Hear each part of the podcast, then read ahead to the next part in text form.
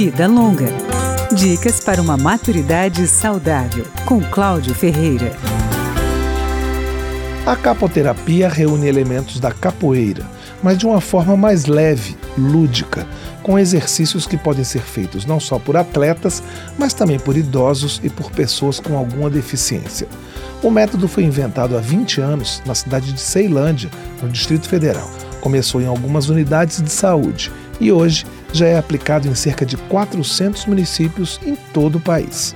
Uma sessão de capoterapia tem alongamento e exercícios corporais acompanhados por músicas. São geralmente cantigas de roda e canções folclóricas, de domínio público, que tem o uso também de berimbau.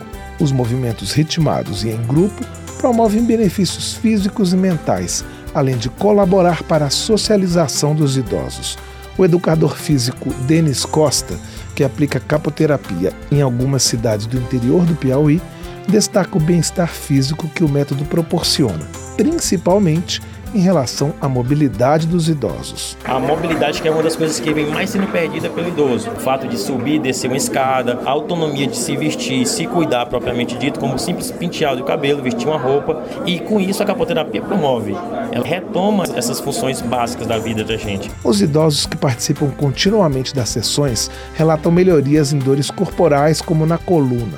Apontam benefícios na socialização, com a ampliação da rede de amigos e a mudança nas relações familiares. Com o tempo, outro benefício é que a musicalidade dos mais velhos se desenvolve. O lado afetivo também é explorado pela capoterapia, em atividades como, por exemplo, a terapia do abraço. O idealizador do método, Gilvan Andrade, conhecido como Mestre Gilvan, lamenta apenas que ainda falte mão de obra para difundir a terapia alternativa de maneira mais ampla.